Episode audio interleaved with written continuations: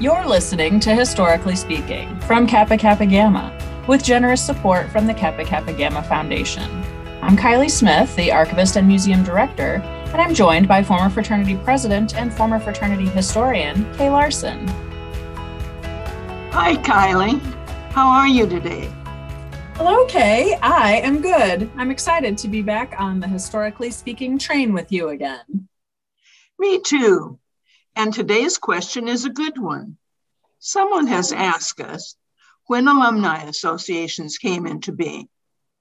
And they followed up with Did our founders plan for ways in which Kappas could gather together to promote Kappa friendships after a member's collegiate days ended? I know that I usually take us on a tangent much later in the recording, but I think it's important to start early on with this one. We have to talk about pronunciation. Oh, good. I wanted to start with that as well. And I'm glad we're on the same page. We often are. There are three primary sources for this discussion on pronunciation. One, my middle school and high school Latin teacher, Mrs. Abernathy from Honeoye Falls, New York. Two, your Kappa experience as a longtime member and as the fraternity president from 1988 to 1992. And then Fran Becque, PhD, the fraternity archivist and historian from Pi Beta Phi. Those are rather eclectic sources. no. And because we can't write these things out in a podcast, I won't go into deep detail. Just know that if you hear me or other Kappas who still think of their Latin teachers fondly use the word alumni, which ends in AE to describe a group of several women graduates, we are following those classical Latin pronunciations that were hammered into our brains by our Latin teachers. AE is pronounced like I in eyeball. Same if you hear us pronounce alumni, which ends in an I, to describe a group of men and women graduates. It's because we learned that in Latin, the long I at the end of the word is pronounced like the E in knee. Now, if you follow Fran Becque's blog or Facebook page, you know that she embraces the more modern pronunciation of these words and says alumni ends in AE as alumni, and then alumni ends in I as alumni, like eyeball. At least eight years ago, we agreed to disagree. So don't worry, we're still friends. But what about you? Well, I too learned the pronunciations of alumni with the AE in my ninth grade Latin class. So I always said alumni, the classic Latin way. However, through the years, as I worked with other NPC presidents who used the modern Greek alumni, I too began to use the modern alumni. Now I find I use both pronunciations interchangeably. How's that for a non definitive answer? However, both pronunciations convey the same meaning a group of several women graduates. It's much easier to talk about one woman, alumna. Agreed. And sometimes I'll even say alumna members to avoid the whole kerfuffle. Basically, listeners, if you hear Kay and I talking about it, it doesn't matter how it's pronounced. We're more than likely talking about Kappas who are out of school. All right, carry on, friend. Now that we've gotten that out of the way, let's get back to the question When did alumni associations come into being? And did our founders plan for ways in which Kappas would stay connected after college?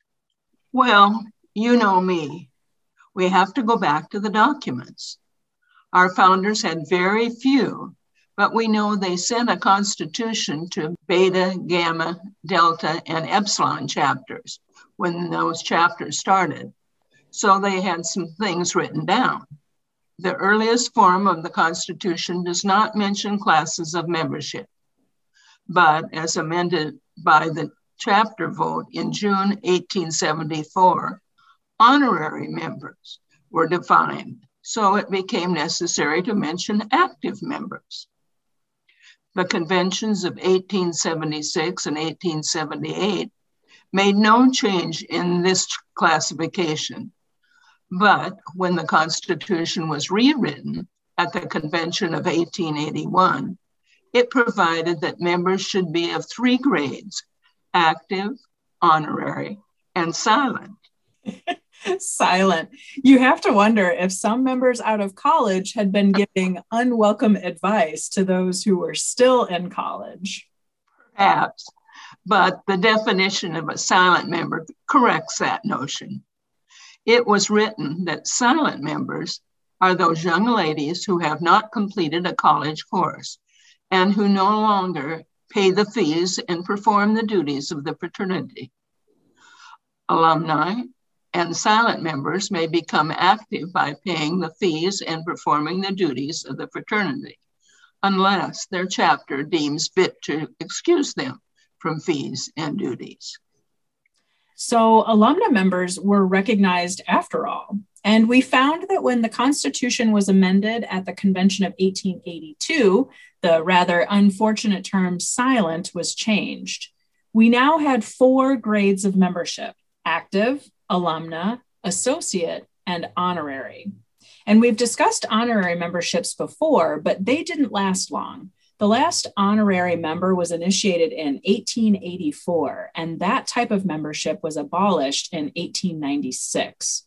Honorary members were usually women who were quite famous and often older than the college women. That's right. Beyond the Constitution and until the Golden Key was first published in 1882, source material regarding alumni is meager. Editorials in the Key during 1889 and 90 call frequent attention to the desirability of alumni associations, or chapters as they were then called. Not until 1892, however, when meetings of alumni were held in Chicago and New York, was the movement successful. Even then, the organization of alumni associations received no encouragement from the active membership until the Grand Council meeting in 1901. By this time, the value of such associations was recognized, and it was voted that the organization of alumni should be urged and encouraged, and that the direction of such associations be given to the fraternity council members' deputies. At the convention of 1902, a whole day was given to the alumni and called Alumni Day. The spirited discussion created by the interesting program that day provided to be the popular feature of that convention. You mentioned the early meetings of alumni living in Chicago in 1892.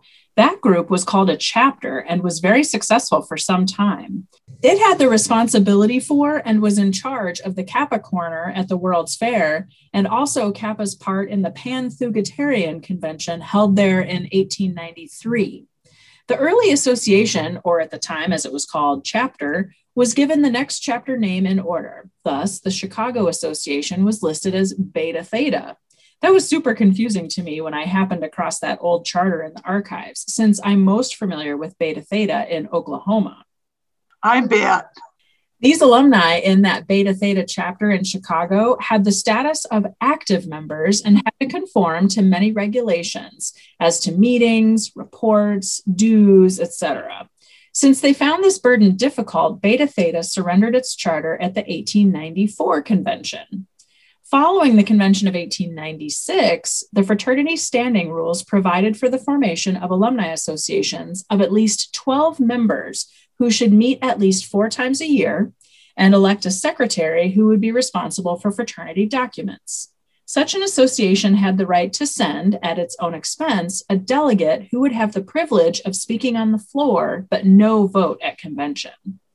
While alumni activity was being fostered at home, a very spontaneous expression of Kappa interest was shown abroad. Seven Kappas found each other in Berlin, Germany, and enjoyed pleasant meetings. They sent a group picture to the key in June 1892, a greeting from the Berlin chapter. This was the first alumni organization established by a women's fraternity in a foreign country. Can you imagine what those early alumni would think if they knew they could open up a directory or type their location in the website or call headquarters and immediately be connected with a group of wonderful Kappas somewhere near them? And that first alumna chapter, Beta Theta, would be surprised to learn some of our associations now number in hundreds. And some of our associations are primarily virtual alumni associations, like the Golden Key Association, whose members work to educate our members about and rescue our membership pin and other Kappa insignia from the online auctions, estate sales, or pawn shops. Or the Stars and Stripes Alumni Association for Kappas in the military. Oh my, yes. It really is difficult, more than 150 years after our founding, to realize what the fraternity was like just a few years after that event, before the place of the alumna was recognized either by the alumni or the active chapters. So important is the part played now by alumni that everyone agrees active chapters plus alumni equal fraternity. Isn't that the truth? And it reminds me of my favorite quote from former fraternity president, the late Fran Alexander, who said, I have spent my entire life as an alumna making up for my deficiencies as an active. That really is the best quote. Well, thank you, Kylie, for helping me to answer this question. It was probably hard for those young women in 1870 to imagine keeping in touch with their sisters long after they were in school together. But my life as an alumna sure has meant the world to me. I'm the same. Thank you, Kay. And listeners, if you have another question you'd like us to answer, you can email us at archives at kkg.org. Bye. Bye. You've been listening to Historically Speaking, brought to you by Kappa Kappa Gamma, with generous support from the Kappa Kappa Gamma Foundation. Our headquarters is in Columbus, Ohio. Our house museum, the Stewart House, is in Monmouth, Illinois. You can find us online at kappa.org, or you can peruse our digital archives at kappa.historyit.com. Initial research was done by former fraternity president and former fraternity historian Kay Smith Larson from Beta Pi chapter at the University of Washington. And production is done by me, Kylie Tower Smith, from Omicron Deuteron chapter at Simpson College, and the archivist and museum director for Kappa Kappa Gamma. Thank you.